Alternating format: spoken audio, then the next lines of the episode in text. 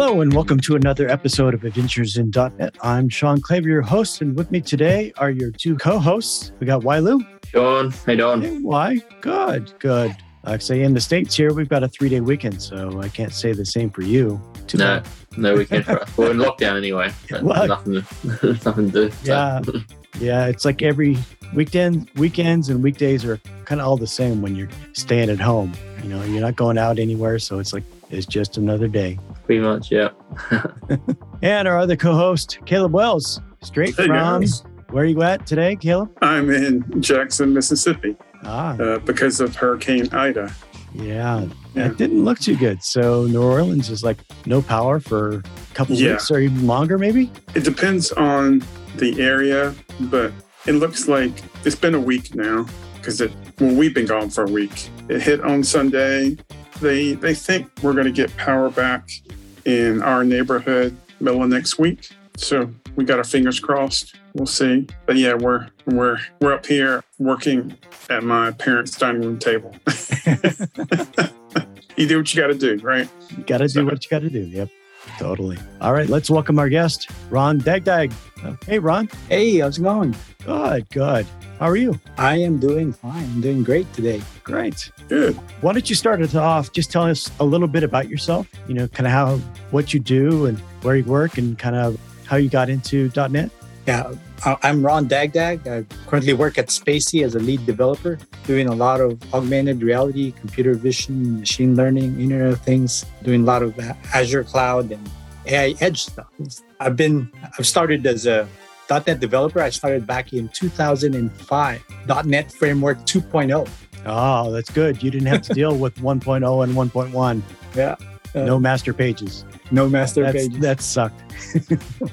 that so you started in 2005 and then you just kind of stayed with it for the past 15, 16 years? Yeah, I've been the developer. You know, I, was doing a C development before I moved to .NET. But of course, back in high school, I, I, was born in the Philippines. I started programming back in what, like back in high school, I was started with GW Basic. And uh, yeah, I remember going through trying to learn programming back then. Uh, it's a small town where we live. so it's, it, you know, we would rent computers to, to learn about programming kind of stuff. And then I went to university and uh, learned computer science back there in the Philippines. And I started as a web developer, doing also desktop development. I remember uh, back in 2000 taking some neural network course 20 years ago and thinking this is too slow and not going to be useful.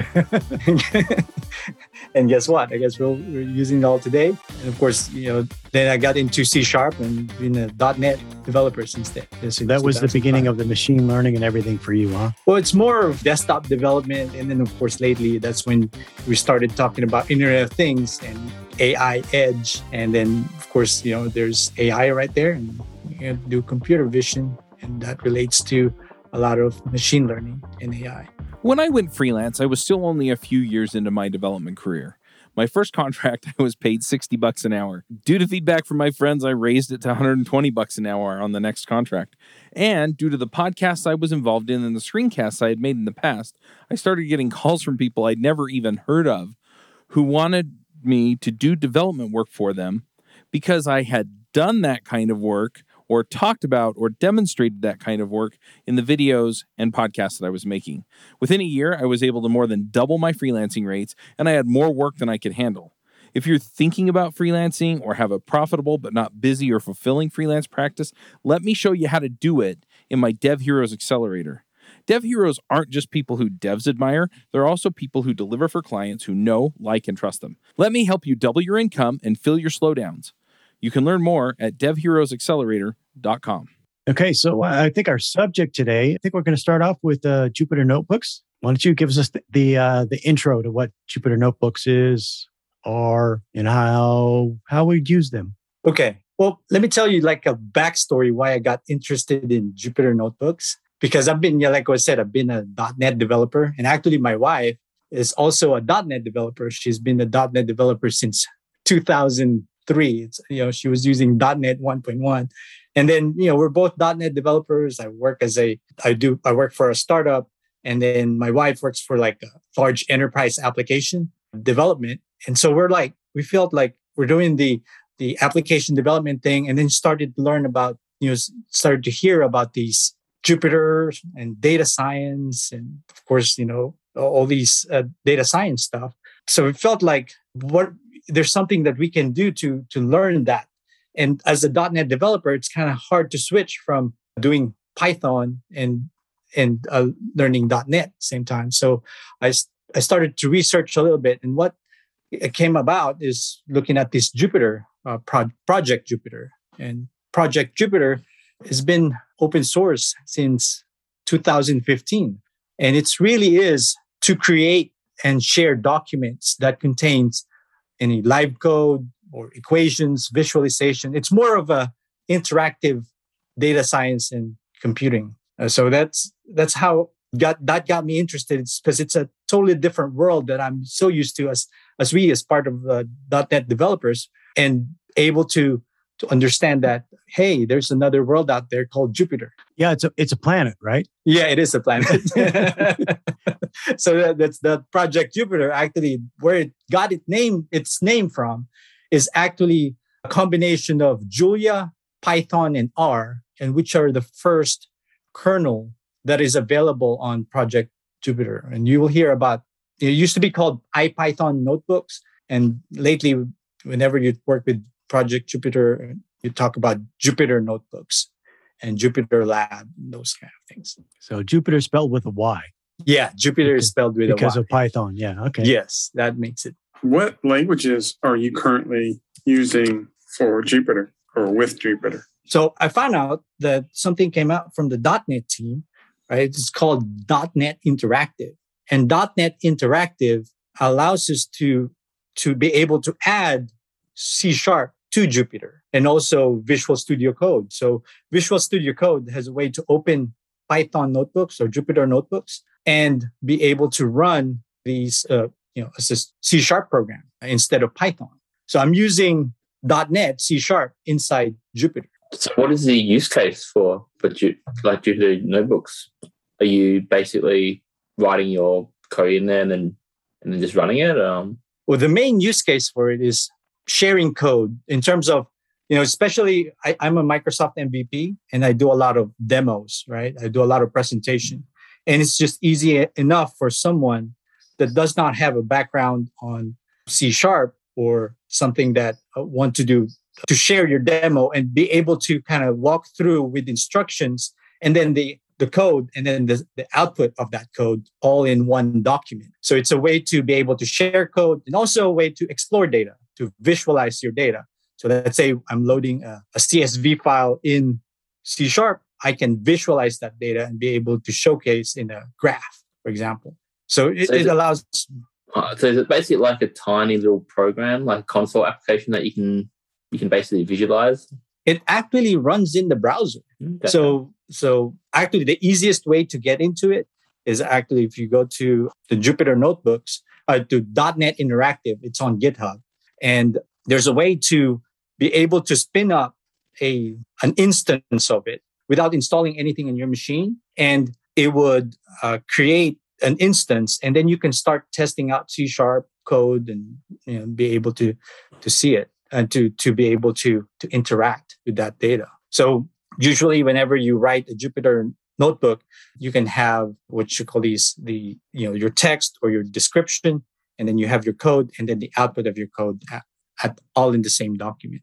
How's it able to run on the browser? Like is it is it like a backend somewhere? Um, yeah, there is a backend somewhere that that runs and and serve Jupyter. But in order to access it, you access it on browser. Oh, okay. Yeah. So it's just okay, easy so enough to. It, it's not using WebAssembly or Mono or anything like like Blazor does. So how yeah. is it transferring the data or compiling it for the web? So there is a there is a kernel in the back end in the in the server that runs your code, so it sends back and forth. Yeah. Okay. All right. So it, is that similar to server side Blazor? something like SignalR, or is their own their their own technology that they have talking back and forth? It's kind of it's it's a different experience than the usual okay. way you write code. That's the reason why I got excited for it. It's totally yeah. so different from the the way we would we would create or we would we would write code. But this is geared towards data exploration. It's geared towards being able to test snippets. And actually, there is a PowerShell also. So it's not just limited to C sharp, F sharp. Imagine PowerShell commands and usual the usual problems with running PowerShell is that you don't capture the output. And if you want to share that information to your teammate, you typically you do a screenshot, you copy and paste it and be able to showcase and explain what's going on with that script. This one allows you to capture the output and also allows the, the your teammate before he runs it, he kind of expects what it's going to look like, and he can run the run the code. I think Would it be that's like- pretty useful. Right? Yeah. So here's an example of what what it kind of looked like. We You know, don't where you Um, have that- we don't do video. Yeah. So yeah, we don't.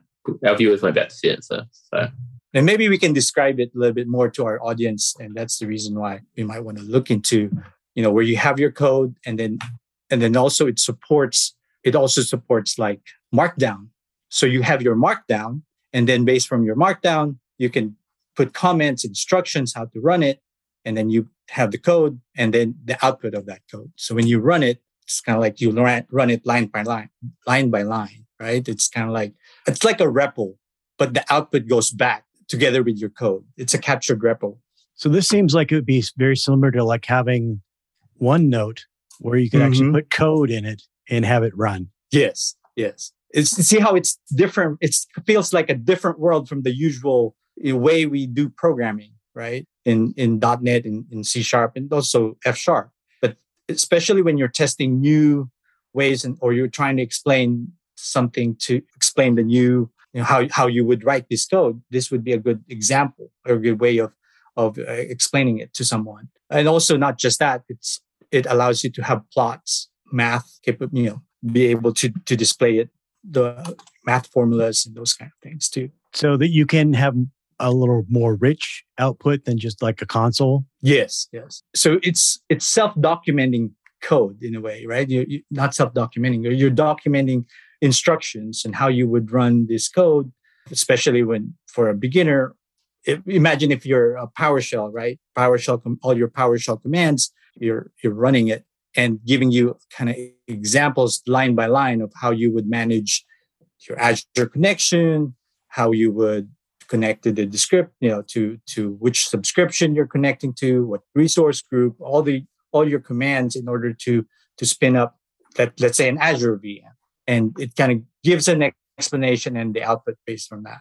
Cool. and is this so? Is this supported by by GitHub? Like, can you basically put this code on on GitHub and then and then I guess Yes. point You to can- it? yeah, you can actually save it as a Python notebook and and then it would just you can you can even have Visual Studio Code. You can even open this Python notebook in Visual Studio Code and it automatically installs everything that it needs. If it needs .NET Interactive, it automatically installs that. So let's say you know you found a Python notebook that has a .NET kernel at the back end or PowerShell kernel at the back end, then you can actually uh, open that in Visual Studio Code and then it would download all, everything that it needs as long as you have the .NET Interactive add-in. The, the .NET Interactive, it will prompt you to, to download the .NET Interactive add-in, and then it would be able to display properly, and then you can interact with that code. So, if you were to basically run this from a, from a website, would would there be a service that would have the backend for you, or would you still have to kind of host it to the backend, the backend So- that runs all the the .NET code? Yeah. So yeah, it, on in Visual Studio Code, it becomes your backend, right? You don't have to install any server because it's running locally in your machine. But if you Yeah, want it in the browser like this, right, Jupyter Yeah. Notebook, then you have to have a Jupyter server, or Jupyter Lab running in order to to do this. Okay, so I'm just wondering if there's a like if you had it if you put it on like a gist in in GitHub or something like that, would would there be a service that you can just automatically have it so you can just host it on a website? Yes, there's actually trying to bind. It's called Binder. That act, you know, like if you go to .NET Interactive and go to where you can just launch Binder. So Yeah. there's a button on here. It would open up a. It would spin up a Docker Docker container for you on the fly, and then it would, and, and then that's how I'm running this this demo. That's how I'm running my demos, and so that let's say uh, since it has its own environment, everything else that it needs is already there, Hmm. and it installs everything that it needs in order to host it. So there's the user doesn't have to install anything on their machine. And it just runs on on this binder. Does it support things like NuGet packages and things like that that you can add in there? Yes, there is. You can actually, there's just one line of code in order to do NuGet packages. There is a way you can specify it up front where it's percent R. Yeah, this one, number sign R. It's a hashtag R, I guess that. And then you specify the NuGet package and the version number. And it would knows it knows how to download that package. And then you That's then cool. yeah, and then you can can have interaction with that there. One of the new features that I saw, and I, I thought I was I got in, interested in it, and is that anyone heard of uh, Sand? It's called Sand SandDance, Microsoft SandDance, which is which is an extension. You can it's a way to visualize code, and I think it's it's interesting how it can kind of visualize, create graphs for you. So based from your da- data, and be able to do that. So in you can create a notebook like this and be able to to to create a graph. You can create stacks, a tree map, those kind of things. So it depends on how you want to visualize your data, even if you're just looking at the CSV file or your connection to a database. So it has charting built into it that you can just Yeah. feed it some data and it'll give you a chart. Yes. Yeah. All right, nice. They'll give you a chart. So You what's can- you can- yeah, what's the main use case? Is it just like an interactive wiki and documentation, or is there other use cases that it's meant for? Well, I was actually, Ron, I, that was a suggestion I was going to make. And I don't know if you've done this within your company, but I know in my company, we use Confluence a lot, right? And even if we have C sharp snippets or PowerShell in the Confluence, right? You have to, you're going to mm-hmm. have to copy them out, put them in the right console, the right environment to run them properly. yes. You could do all this inside of Jupyter without Right. having to leave the instructions. Yes. You can, yeah, the easiest way for us is I have a Python notebook and I can just have that in, uh, in our repository, right? And then you know, whoever wants to use it can check it out, get it on their, their browser, uh, get it in Visual Studio Code and then run it. There's no install. You know, once you have .NET Interactive installed in Visual Studio Code, and then you should be good to go. You mentioned being able to spin up Docker container with Binder. Can you do Docker inside of a Jupyter notebook? Yeah, Like you can. have the code to build up to spin build a Docker container, like for a new developer, right? And they don't know anything about our system. We point them to the instructions, and they can all run it from there. Is that possible? Yeah, so there's instructions on how you would do that. Actually, they did a good job. .NET Interactive team did a good job of documenting things that you can do with this. And you can create, you can actually have it inside a Docker container. There's a Docker file, the example that that there that installs, you know, everything that it needs. .NET, it installs Jupyter. Actually, one of the presentations I did was to even install it into a Raspberry Pi Okay. And on that Raspberry Pi, I, I Dockerized everything. And, and I was able to interact with the sensors on the Raspberry Pi and read it using .NET in IoT and read sensor data. And then based from that sensor data, I was able to visualize that sensor data and create a mini dashboard. And it's part of like a tutorial and you know, step by step in what I did. And I think that's it's it's like like I said, it, for me, it's like a different world from what the, you know the .NET developers are so used to, right? Creating applications, and this is more of data exploration and being able to to kind of interact with that data, gra- you know, create graphs, create visualizations against that data without really creating a new application, but it's more of a document and instructions. So .NET Interactive is maintained by Microsoft, right? Yes, it is actually on GitHub, open source. Okay. All right. Yeah. How long is this? The how long have they been working on this? I, I know they released it last year in 2020 when they did a preview back in 2019. But there's a lot of, you know, it's not just limited to C sharp.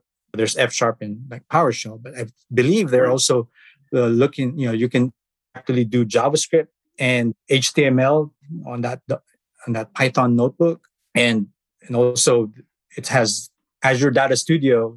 Azure Data Studio also has that capability to run PowerShell scripts too. Hey, folks, it's Charles Max Wood, and I just wanted to jump in here and let you know about something that I'm doing. It's free, it's out there just to help you get answers to your questions about the things that you're running into with your career. So, if you have questions about how to get further ahead in your career, how to start a podcast, how to get a better job, how to get a raise, how to deal with a situation at work with your boss, or just maybe you're stuck and you don't know where to go next. You know, how do I get from junior to senior, senior to whatever's next? How do I become a speaker? How do I get to the next level? That's what I'm out here to do. So every Wednesday at 12 o'clock Mountain Time, I'm going to be doing a call and it's going to be free, totally free. Go to devchat.tv slash level up and you can register for the call. It's using Zoom's webinar software. So it's pretty straightforward. And what we're going to be doing is I'll do 10 minutes and I'll just show you how I do some form of how I level up.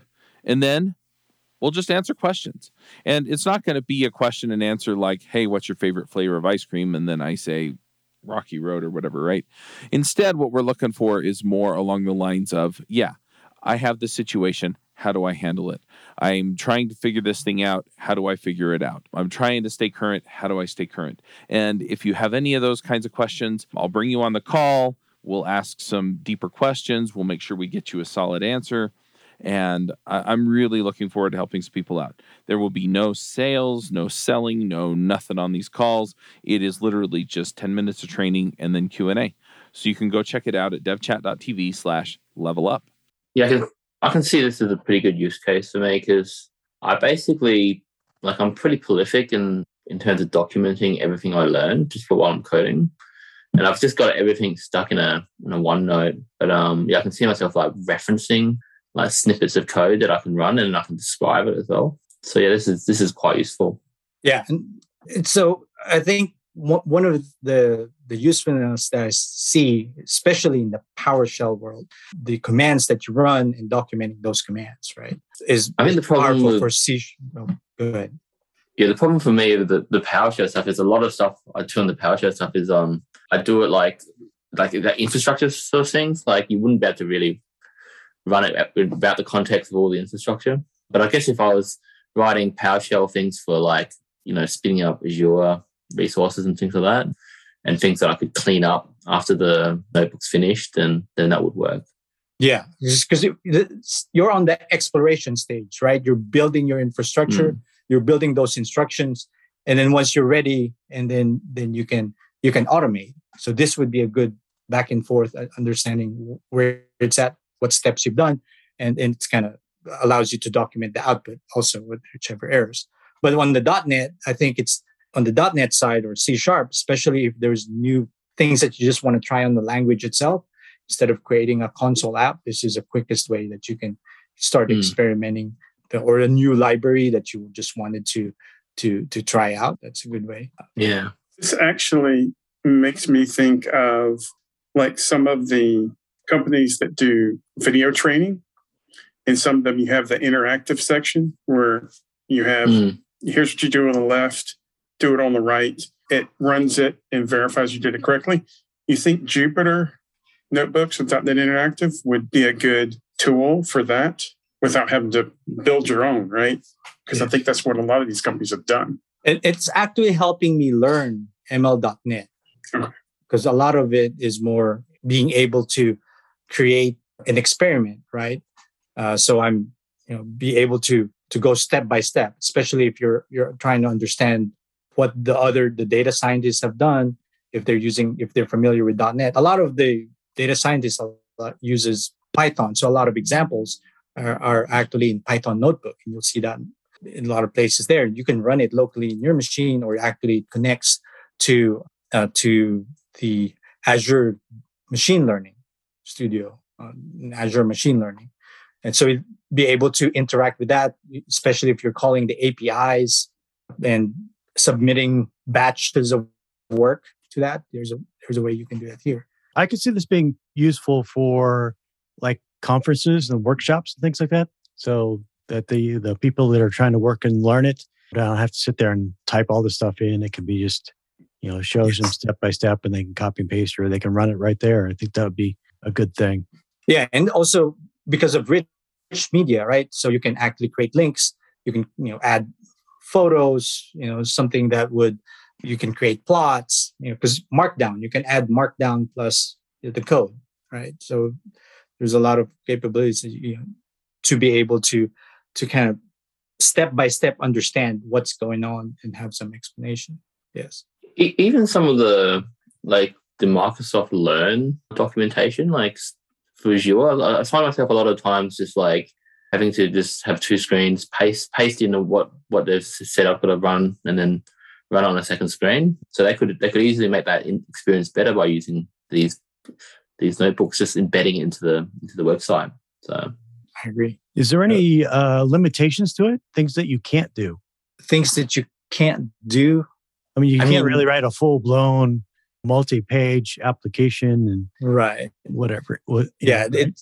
it's not really targeting creating application, but it's more of document, right? That's why it's like a notebook, right? It's scratch paper where you experiment and be able to explore.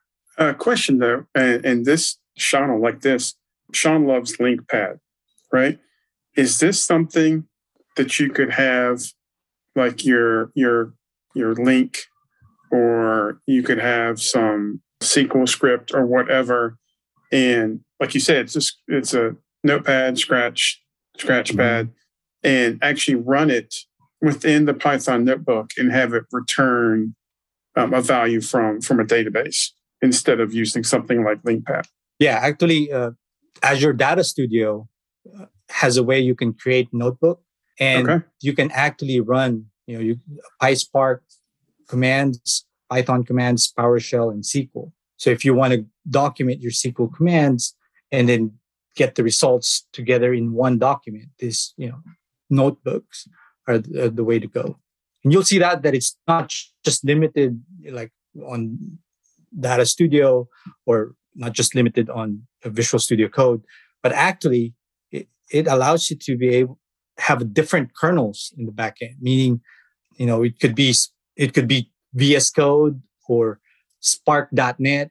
You can actually have it. There's actually the, the project for where you can have teams or bots and be able to go back and forth with a Jupyter or the .NET Interactive as a as a backend, and then each command would result back to however the, the code is running.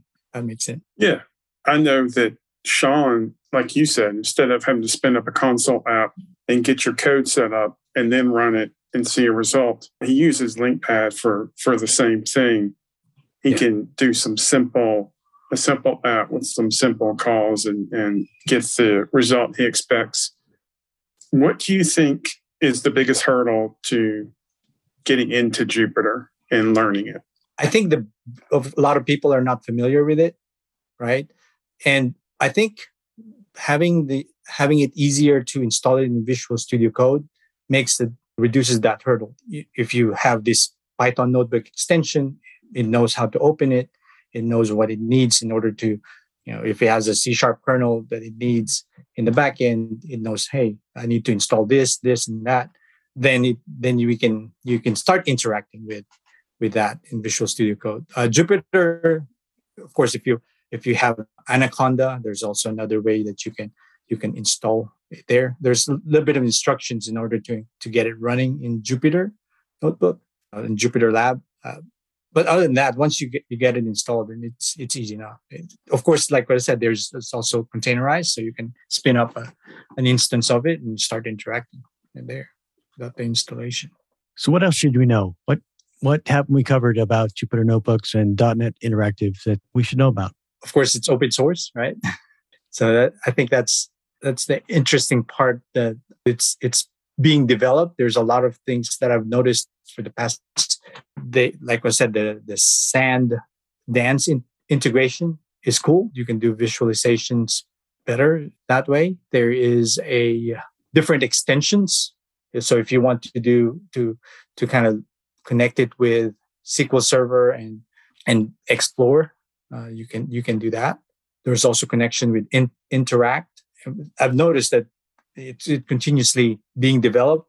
I kind of like the, you know, I, I enjoy Internet of Things. And for me, that was, that was like a big win. If you can just interact with your hardware back and forth and, and learn, you know, let's say how you can, you can LED turn, turn it on and turn it off, those kind of things.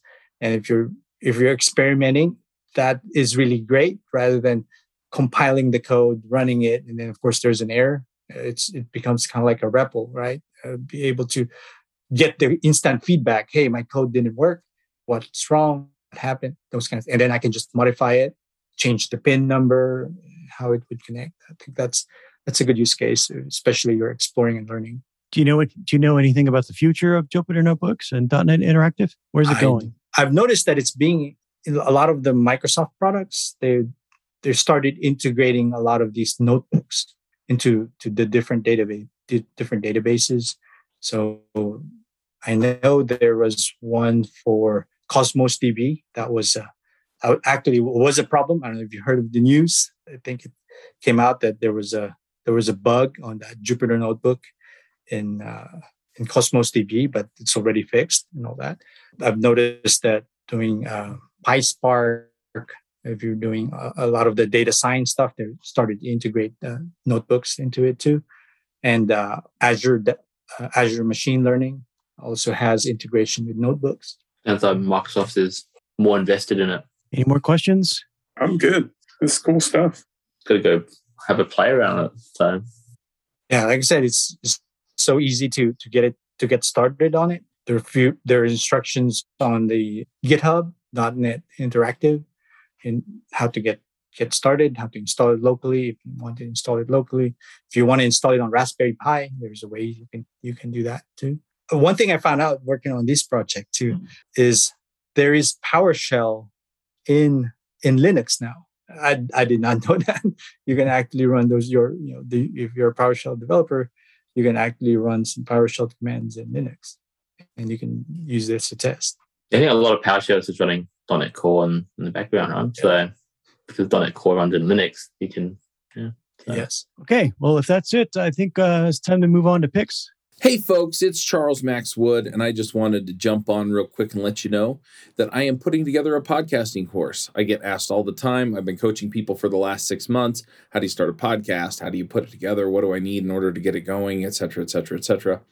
Um, I've put together the curriculum and I did it through coaching a whole bunch of people. And now I want to share it with you. You can go check out the course. It's actually going to be a masterclass. It's going to be a four week masterclass where I actually walk you through the entire process of launching a terrific sounding podcast and putting together content that people want to listen to. And you can find it at podcastbootcamp.io. What do you guys think? Ready? Yep. Okay. Cool, cool. All right, Caleb, what's your pick? Oh, oh, I get to go first today? You can go first. Hey. So my pick actually goes right along with what I've been dealing with this past week with Hurricane Ida and no electricity, right? Um, especially in New Orleans with the humidity. Um, you don't want your inside of your house to turn into a swamp while you're gone, right? And um, so I actually went down a couple days ago and made sure the house was was good and there weren't any problems. But I put DampRid in every room of the house. And it's basically, it's like that, that silicate or whatever, it sucks up whatever moisture is in the air. And so it, it makes sure that, you know, you don't have that build up of the moisture and stuff while your AC isn't running. So there you go, DampRid. Um, the other thing where people hopefully put like a locker or something so that then it doesn't yeah. get all smelly. Yeah. It works, yeah. yeah? Okay. Well, we're we're, we're gonna find out. We, we got we got some that sit on the ground. We got some that were hanging bags, and the hanging bags actually have like a section at the bottom where all the moisture gets funneled into. So these bags get full of water. So I guess we'll find out when we go back to the house in a few more days. well, uh, this, this, is mainly just for humidity, right? It's not for actual yes. water and, and things like that. So no, no, it's uh, well, what I'm using it for is humidity. I think they have several use cases on their their website, right, for like making things smell better, or um, if you've say you've got a room that's got an issue and you don't have a dehumidifier, this may work in a pinch. But yeah, cool. All right, Wai? What's your pick? So my pick this week is probably going to be pretty much over by the time this goes to air. But um, it's actually the the Paralympics. I've been watching a little bit of that lately. Yeah, I actually think it's actually more interesting than the than the real Olympics. Well, not the real, the the normal. What's the word? The the Olympics, the Tokyo Olympics. Just the Um, Olympics, right? yeah, yeah. just because like it's, it's it's just really um awesome seeing all these athletes just kind of competing um and and and how the way they change the sport. I was watching like the way they play table tennis. Um, there's a guy who only uses his mouth, and there's like a blind soccer type thing. So yeah, I find it's it amazing interesting. what they can do. Yeah. Some some Yeah, people, yeah, really. sure. It is. crazy. Yeah, I caught a little bit of it. You know, I saw some guys playing uh, tennis in wheelchairs. It's like, man, that's got to be an upper body workout just galore. Oh, nice. And and like you know that if you even if if you would play against them, you, you probably wouldn't stand a chance, even though Oh, yeah. in a wheelchair. Yeah. Like, And I, I didn't catch the rule differences. It seemed like there might be a rule difference where it could bounce twice. So they're allowed two bounces before they have to hit it or something like Yeah. that. But I could be wrong, but that's just what I saw by watching a few minutes. Hmm. All right. So uh, my pick this week is a database, and it, I found this when I was trying to, you know, write a little side project program about you know stock trading that I've been doing. So one of the brokers I have, I use has an API. So I was like, okay, I can connect to the API. I can get data, but I need to store it. And I didn't want to, you know, have a full blown database. So I thought about light uh, SQLite or some other things. And it's like, well, let's see what, what's out there. And I stumbled upon LiteDB, and it's actually a .NET based database, and it's real simple. It's real lightweight. It's just a single package install, and then you just give it a location, put the file on your on your drive somewhere, and it just runs and does everything in there. And it's it's it's pretty fast. It's easy. It's lightweight, and uh, so far it seems to be uh, running real well for just my little you know sample app for downloading stock data. So Is it like SQLite? it's very a- very much I think like like SQLite. It's a sing, single data file, but you know it it's also full ACID transactions and portable and lots of different things. I've I've gone all the way through it and doing things, but uh, just for storing stuff and putting it in, it is a document type database, so it's not relational. So since I was just stuffing in JSON, that worked well for me. So check it out if you have a, a need for a little small little database. All right, Ron, what's your pick? Well, my pick is one I've been, I've been experimenting these days and learning about uh, Azure Percept Dev Kit. Azure Percept is especially for Internet of Things. Uh, it has a camera on it, and they also have a microphone, and and so you can actually use use it for AI at the edge. So being able to deploy your machine learning uh, models into it and run it, run that machine learning models at the edge, right? At, closer to to the user at the end of the day. So this use case for it is more for monitoring because it has a camera. You can actually make it as a kind of like a smart assistant also. And anyway, there's a lot of different use cases that I think it's especially if you're a person wanted to just start learning Internet of Things. It's a it's a good start to ramp up about Internet of Things in Azure. So it's like a piece of hardware you can buy, like Yes. like a like a technical version of Google Home or something like that. Um, can, Yeah. So you can you can buy it, and it it comes with the the camera. It comes with the you know the compute, and you can actually deploy containers, Docker containers on that compute. And actually, I'm installing Node-RED on it and experimenting, or Azure Functions. You can actually install Azure Functions running on that device. So it's you know have your own cloud at the uh, your own serverless at the end. All right, Ron. If our listeners have any questions and they want to reach out and and ask you something, how can they get in touch? best way to contact me is through Twitter at Ron Dagdag. Uh, LinkedIn also is the is a is a good way to contact me. You search my name, Ron Dagdag. All right, sounds good. Well, thanks for coming on the show, Ron. If our listeners want to reach out to the show, we'd love to hear your feedback. They can find me on Twitter. I am at .NET Superhero. Dun, dun, dun, dun. Da-da-da-da-da-da. And I'm uh, Caleb Wells Codes. All right. That's that is my favorite part of every show. I don't know why. Mhm. I'm I'm so happy for you, Kel. Thank you. Thank you. I am too. All right, guys. We'll catch everybody on the next episode of Adventures in .NET. Bye, y'all. Bye. Bandwidth for this segment is provided by CacheFly, the world's fastest CDN. Deliver your content fast with CacheFly. Visit C A C H E F L Y dot com to learn more.